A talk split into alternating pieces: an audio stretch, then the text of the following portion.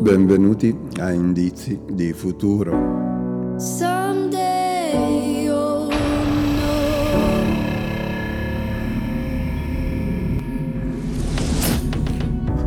Oggi è martedì 4 maggio 2021.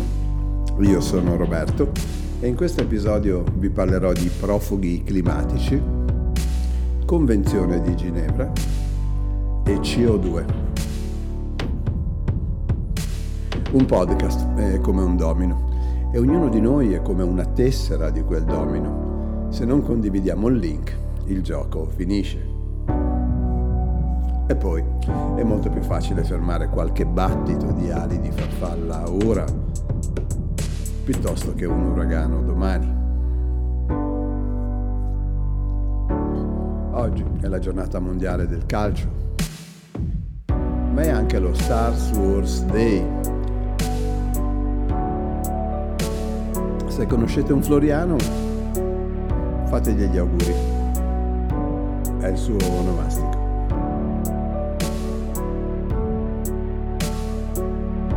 Migrante è chi si sposta, qualunque sia il motivo. Ad esempio, ci sono molti uccelli che migrano, mentre profugo deriva da profugere, cercare scampo, un termine ben differente da migrante, con il quale però spesso viene confuso. Il profugo abbandona la propria terra in seguito a eventi bellici, persecuzioni politiche, razziali, eventi naturali come alluvioni o ad esempio terremoti, oppure ancora, ed è in questo che ci concentreremo oggi, in seguito a importanti cambiamenti climatici. La differenza fra un evento ambientale e il cambiamento climatico è che il primo ha normalmente un'insorgenza rapida, ad esempio il citato terremoto, mentre il cambiamento climatico, ad esempio la desertificazione, è un processo lento, graduale, irreversibile.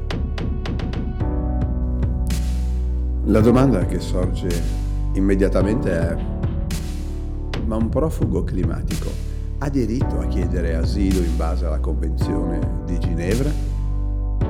Già, perché quella convenzione obbliga gli stati ad accettare il profugo, evitandogli il rischio di dover rientrare nel paese che costituisce per lui una minaccia. Ma nel dopoguerra, siamo nel 1951 quando è stata scritta, nessuno aveva pensato alle mutazioni climatiche. Il nemico in quel momento erano le guerre, quelle che si svolgevano fra i popoli, non contro il nostro pianeta. Temperatura, livello del mare e precipitazioni sono i sintomi facilmente visibili del cambiamento, uno dei più rapidi che mai si siano documentati. Nel corso dei millenni la Terra ha vissuto periodi glaciali e periodi in cui invece regnava il caldo, ma la gradualità con la quale ci si era arrivati era ben differente da quello che stiamo vivendo oggi.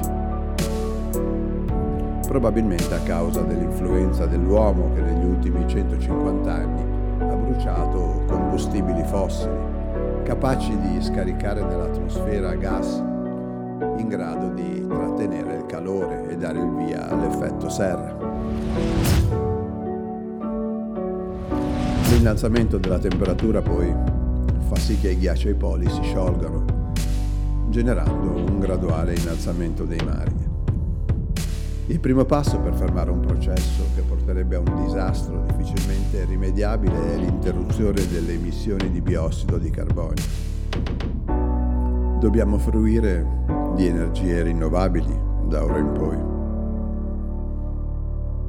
Bene, abbiamo un importante indizio sul futuro. La conversione energetica accelererà e prima del previsto gli obiettivi stabiliti dagli accordi di Parigi saranno raggiunti.